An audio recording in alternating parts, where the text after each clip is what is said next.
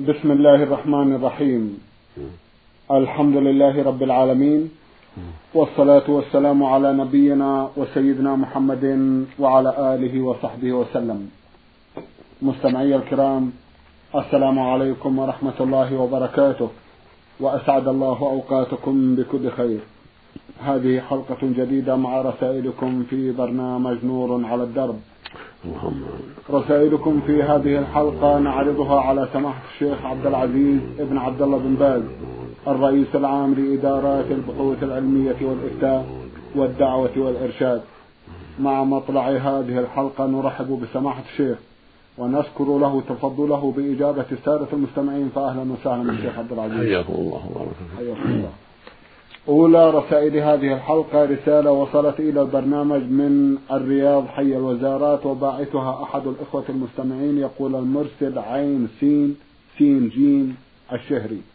أخونا يقول رضعت مع ابنة أخي الأكبر مني ولم تكن الرضعات معلومة لدى, أمها لدى أمهاتنا ولكن كنا على هذه الحالة لفترة ثلاثة أشهر تقريبا. وكنا إذا غابت إحداهن ترضعن الأخرى حسب ما أفادتني به الوالدة. فهل يعتبر هذا الرضاع شرعي؟ وإذا كان كذلك فهل أخي أصبح والدي من الرضاعة؟ ومن ثم ما حكم قرار؟ يقول رضعت مع ابنة أخي الأكبر مني. ولم تكن الرضعات معلومة لدى أمهاتنا. ولكن كنا على هذه الحالة لفترة ثلاثة أشهر تقريبا. وكنا إذا غابت إحداهن ترضعن الأخرى حسب ما أفادتني به الوالدة. فهل يعتبر هذا الرضاع شرعي؟ وإذا كان كذلك فهل أخي أصبح والدي من الرضاعة؟ ومن ثم ما حكم قرابتي لزوجته الثانية التي لم أرضع منها؟ وكما أني قد حجبت زوجتي عن أخي واحتجبت عني زوجته الأخرى. أرشدونا أثابكم الله وعظم أجركم ونفعنا وإياكم بما نسمع. إنه سميع مجيب. والله ولي التوفيق. والسلام عليكم. بسم الله الرحمن الرحيم. الحمد لله. وصلى الله وسلم على رسول الله وعلى آله وأصحابه من اهتدى بهداه. أما بعد فإذا كان الواقع كما ذكره السائل ولم تحفظ المرضعة ولا غيرها عدد الرضعات هل هي خمس أو أقل أو أكثر فإن الرضاعة لا تعتبر ولا تكون ولدا لأخيه ولا يكون أبو أخوك أبا لك ولا محرما لزوجتك ولا تكون زوجته محرما لك بل التي أرضعتك ولا الأخرى. فلا لا بد من ضبط الرضاعة وأن تكون الرضاعات خمسا أو أكثر. فإذا كانت المرضعة أو غيرها من النساء الثقات قد حفظت أنك أنك رضعت من زوجة أخيك خمس رضعات أو أكثر من ذلك فأنت ولده ولو لم تعرف المرضعة عدد الرضعات كلها. إذا عرفت أنك رضعت منها خمس رضعات أو أكثر فإنك تكون ولدا لها. ولا يلزم أن تكون تعرف الرضاعات كلها لثلاثين أو عشرين أو أربعين وهو لازم المهم أن تحفظ خمس رضاعات صدرت منها لك أو أكثر من ذلك في الحولين حال كونك في الحولين. فإنها بها تكون أما لك ويكون أخوك أبا لك من الرضاعة ويكون أولاده إخوة لك من الرضاعة ويكون محرما لزوجتك. لأنها زوجة ابنه وتكون زوجته التي أرضعتك أما لك وتكون زوجته الأخرى التي لم ترضعك زوجة لأبيك محرما لك أيضا. وفق الله الجميع نعم اللهم آمين. جزاكم الله خيرا. من فيصلية التوين بسدير رسالة بعثت بها إحدى الأخوات من هناك تقول أم المهند. أم المهند لها ستة أسئلة. تسأل أولا وتقول ما حكم وجود الجرائد في المنازل؟ مع العلم أن بها الكثير من الصور وإذا كان وجودها في المنزل حرام ويمنع دخول الملائكة فهل الشطب بالقلم على الصورة يبيح وجودها في المنزل؟ الجرائد والكتب التي فيها الصور ليست من جنس الصورة المعلقة على الجدران أو المنصوبة في المحل بل لها حكم آخر. فإذا غطيت أو كانت الكتب مصفوطة والصورة في داخلها فليس هناك صورة منصوبة. ولكن من باب الاحتياط أن يشطب الرأس يعني يمحى الرأس يجعل عليه شيء من الحبر أو غيره حتى يزول حتى يذهب الرأس. وتبقى بقية الصورة في المجلة أو في الجريدة أو في الكتاب. هذا يكون أحوط للمسلم وأبعد عن خطر عدم دخول خطر عدم دخول الملائكة وهكذا الصورة التي في البساط الذي يفرش في الأرض أو الوسائد هذه لا تمنع دخول الملائكة. لما ثبت عنه صلى الله عليه وسلم أن عائشة رضي الله عنها لما أنكر عليها النبي الكرام الذي فيه التصاوير جعلته وسائد يرتفق بها النبي عليه الصلاة والسلام. وثبت أيضا عنه صلى الله عليه وسلم أنه واعد يوما جبرائيل ليأتيه فتأخر عن موعده. فسأله عن ذلك لما جاء فقال إنه كان في البيت تمثال وكان فيه ستر فيه تصاوير وكان فيه كلب. ثم قال جبرائيل للنبي صلى الله عليه وسلم مر بالكلب أن يخرج وبالتمثال أن يقطع رأسه حتى يكون كهيئة الشجرة. وبالستر أن يتخذ منه وسادتان منتبذتان توطعان ففعل ذلك النبي صلى الله عليه وسلم فدخل جبرائيل.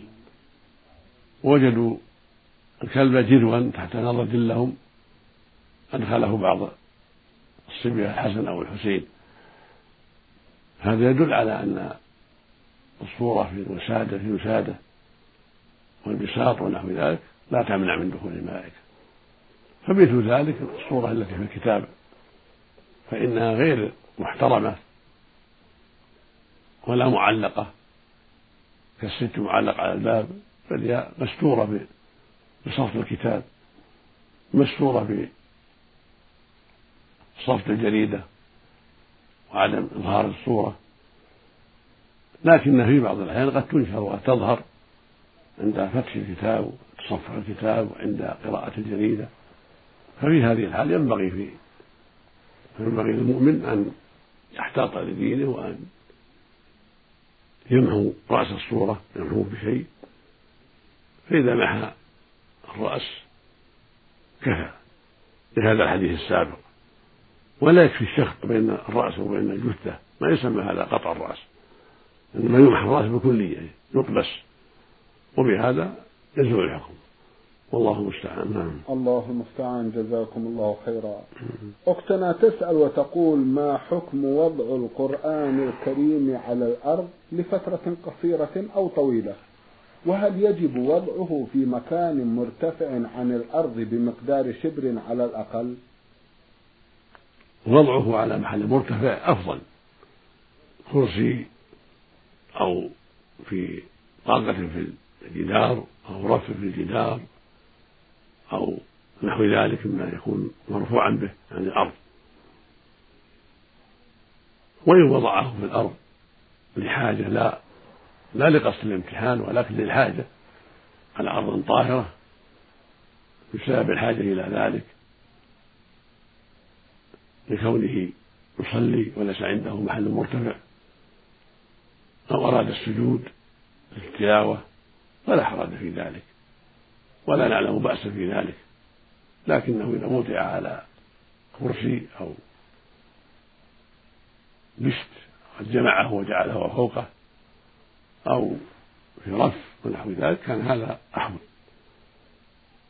قد ثبت عنه صلى الله عليه وسلم أنه يوما طلب التوراة لمراجعتها بسبب إنكار اليهود حد الرجم فطلبها وطلب كرسيه فوضعت التوراة عليه.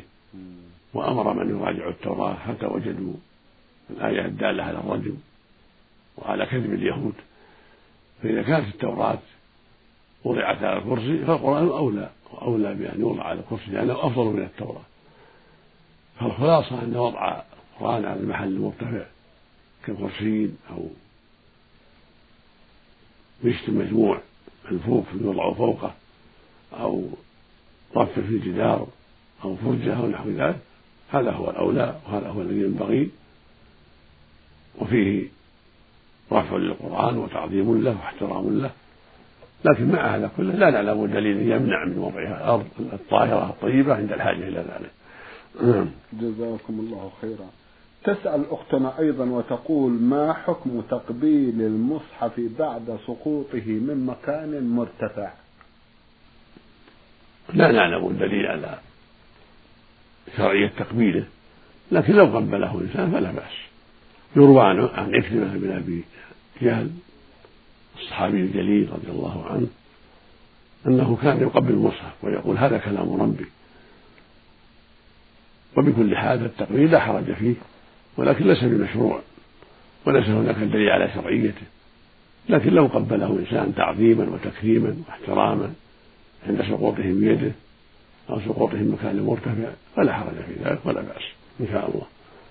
جزاكم الله خيرا. أختنا تقول إنني أحفظ بعض السور الطوال مثل سورة البقرة وسورة آل عمران. وحرصا مني على عدم نسيانها فإنني أقرأ بعض الآيات منها في الصلوات المكتوبة والسنن. ولكنني أخطئ كثيرا وأتجاوز بعض الآيات أحيانا وذلك لنسياني لها. فهل يجوز لي قراءة هذه السور أم أتركها وأقرأ السور القصار؟ لا بأس بذلك. أن تقرأي من سورة البقرة بعض الآيات أو سورة آل عمران أو غيرهما لا بأس بذلك بعد الفاتحة. ولو أخطأت في بعض الآيات ونسيت بعض الآيات يكفي قراءة ما ذكرت منها وحفظت منها ولا حرج في ذلك. وإن قرأت بالقصار من السور فحسن. ولكن الأمر في هذا واسع لأن الله سبحانه يقول فاقرأوا ما تيسر منه. والنبي عليه السلام يقول ثم اقرأ بما تيسر معك من القرآن. فإذا قرأت من سورة البقرة أو من سورة النساء أو من سورة آل عمران أو غيرها كل ذلك لا بأس به. تقرأ إما حفظت ولو كانت غير متوالية آيات غير متوالية. نعم. جزاكم الله خيرا. هل الدعاء مفردا بعد الصلاة المكتوبة بدعة؟ أم المقصود بالبدعة هو الدعاء بشكل جماعي في المسجد؟ وإذا كان الدعاء بعد الصلاة المكتوبة بدعة فما تفسير الحديث الذي يقول عن أبي أمامة رضي الله عنه قال قيل لرسول الله صلى الله عليه وسلم أي الدعاء أسمع؟ قال جوف الليل الآخر ودبر الصلوات المكتوبات. رواه الترمذي وقال حديث حسن. الدعاء في دبر الصلاة مشروع وليس به بأس والأفضل يكون قبل السلام بعدما يصلي على النبي صلى الله عليه وسلم وبعدما يتعوذ بالله من عذاب جهنم ومن عذاب القبر ومن فتنة المحيا والممات ومن فتنة المسيح الدجال يتعوذ بما شاء. يقول اللهم أجرني من كذا أجرني من شر نفسي اللهم أعني من شر نفسي اللهم أعني من الشيطان اللهم اغفر لي ولوالدي يدعو ما يسر الله. له وإذا كان الدعاء مشروعا واردا كان أفضل.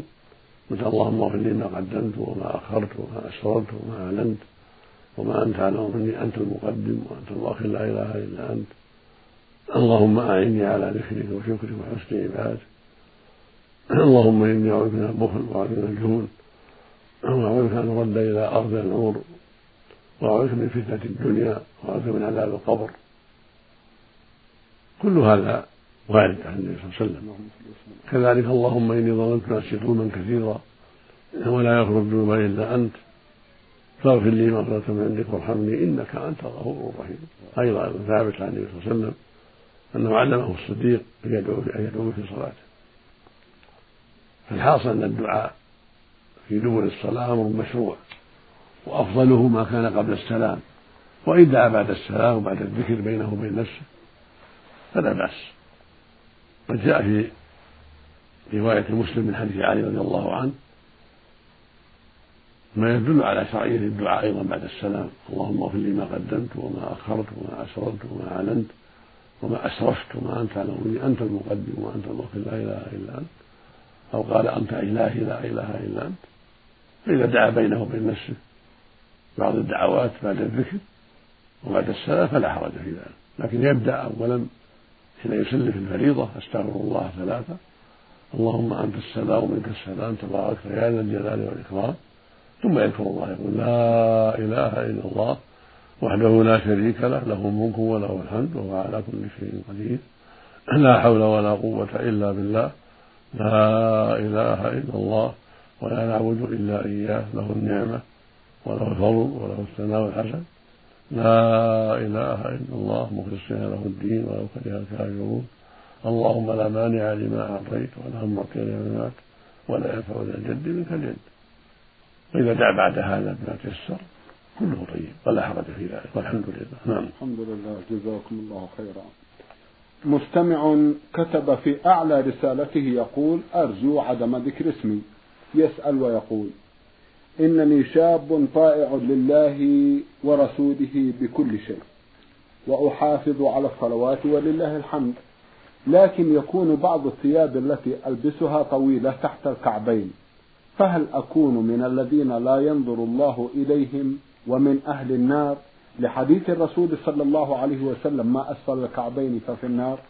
وهل لا يقبل الله الصلوات التي يصلي بها الإنسان وثوبه طويل لأنني سمعت حديثا عن الرسول صلى الله عليه وسلم حيث قال لا يقبل الله صلاة رجل مسبل إزارة.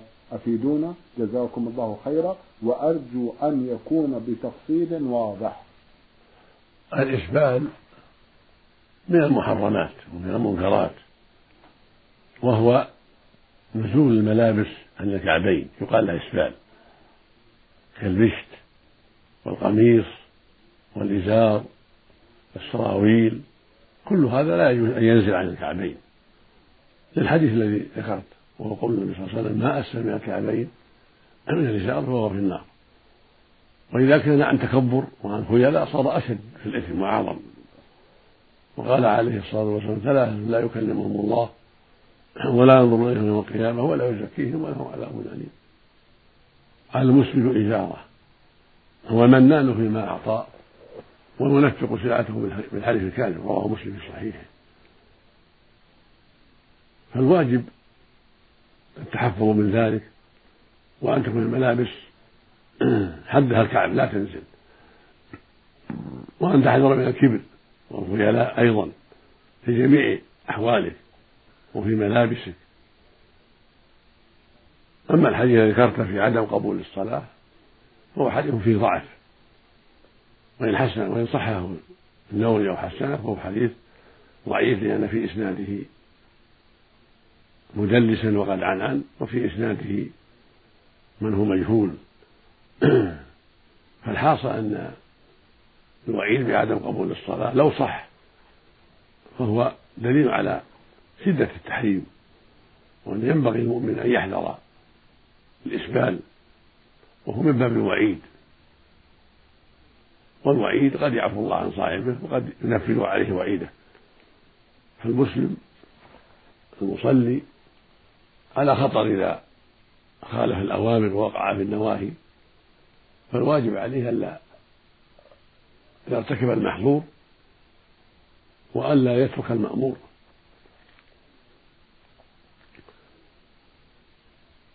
وقد روي عنه صلى الله عليه وسلم أنه أمر المسلم أن يتوضأ ويعيد الوضوء ولكن لم يأمره أن يعيد الصلاة.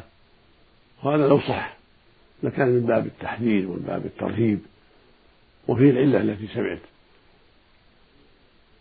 فالصواب أن صلاته صحيحة وأنه أخطأ في إسباله ولكن لا تلزمه الإعادة. إنما هو صحيح. مثل بقية المعاصي. لو صلى وفي ثوبه درهم من حرام أو أو في ثوب معصوب أو في أرض معصوبة فالصواب أن صلاته صحيحة لأن الإثم يتعلق بالغصب لا بالصلاة هو أمر منهي عنه مطلقة في الصلاة وخارجها فإذا صلى في ثوب معصوب أو أرض معصوبة أو ثوب فيه درهم حرام صحت الصلاة مع الإثم هو آثم لأجل تعاطيه ما حرم الله عليه من الغصب وكسب الحرام ولكن الصلاة صحيحة لأن هذا لا يتعلق بالصلاة يتعلق بنفس بموضوع تعاطيه ما حرم الله عليه من الغصب وكسب الحرام. وهكذا لو صلى في ثوب فيه نجاسة ناسيا ناسيا لها أو جاهلا بها حتى فرغ من صلاته صحت صلاته. كما ثبت في الصحيح كما ثبت في حديث أبي سعيد عند أحمد وأبي داود بن الصحيح أنه صلى عليه الصلاة والسلام ذات يوم ثم خلع عليه في الصلاة. خلع الناس نعالهم فلما سلم سألهم عن ذلك فقالوا رأيناك خلعتنا عليك خلعنا نعالنا. فقال إن جبرائيل أتاني فأخبرني أن بهما قدرا فخلعتهما. فإذا أتى أحد المسجد فلينظر في عليه أو قال فليقرب عليه فإن رأى فيهما قدرا فليمسحه ثم يصلي فيهما. ولم يعد الصلاة عليه الصلاة والسلام ولم يستأنفها بل استمر فيها. فدل ذلك على أن من وجد في ثوبه شيئا ولم يعلم إلا بعد الصلاة فصلاته صحيحة. وإن علم في أثنائها وخلعه صلاته صحيحة كما خلع النبي عليه.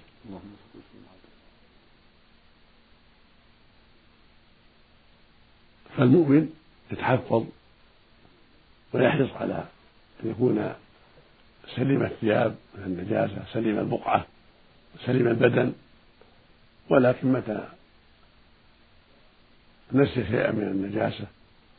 حتى فرغ من صلاته أو جهل ذلك فصلاته صحيحة. بخلاف الحدث لو صلى محدثا فإنه يعيد. لو صلى يحسب أنه على وضوء ثم تبين أنه على غير وضوء فإنه تلزمه الإعادة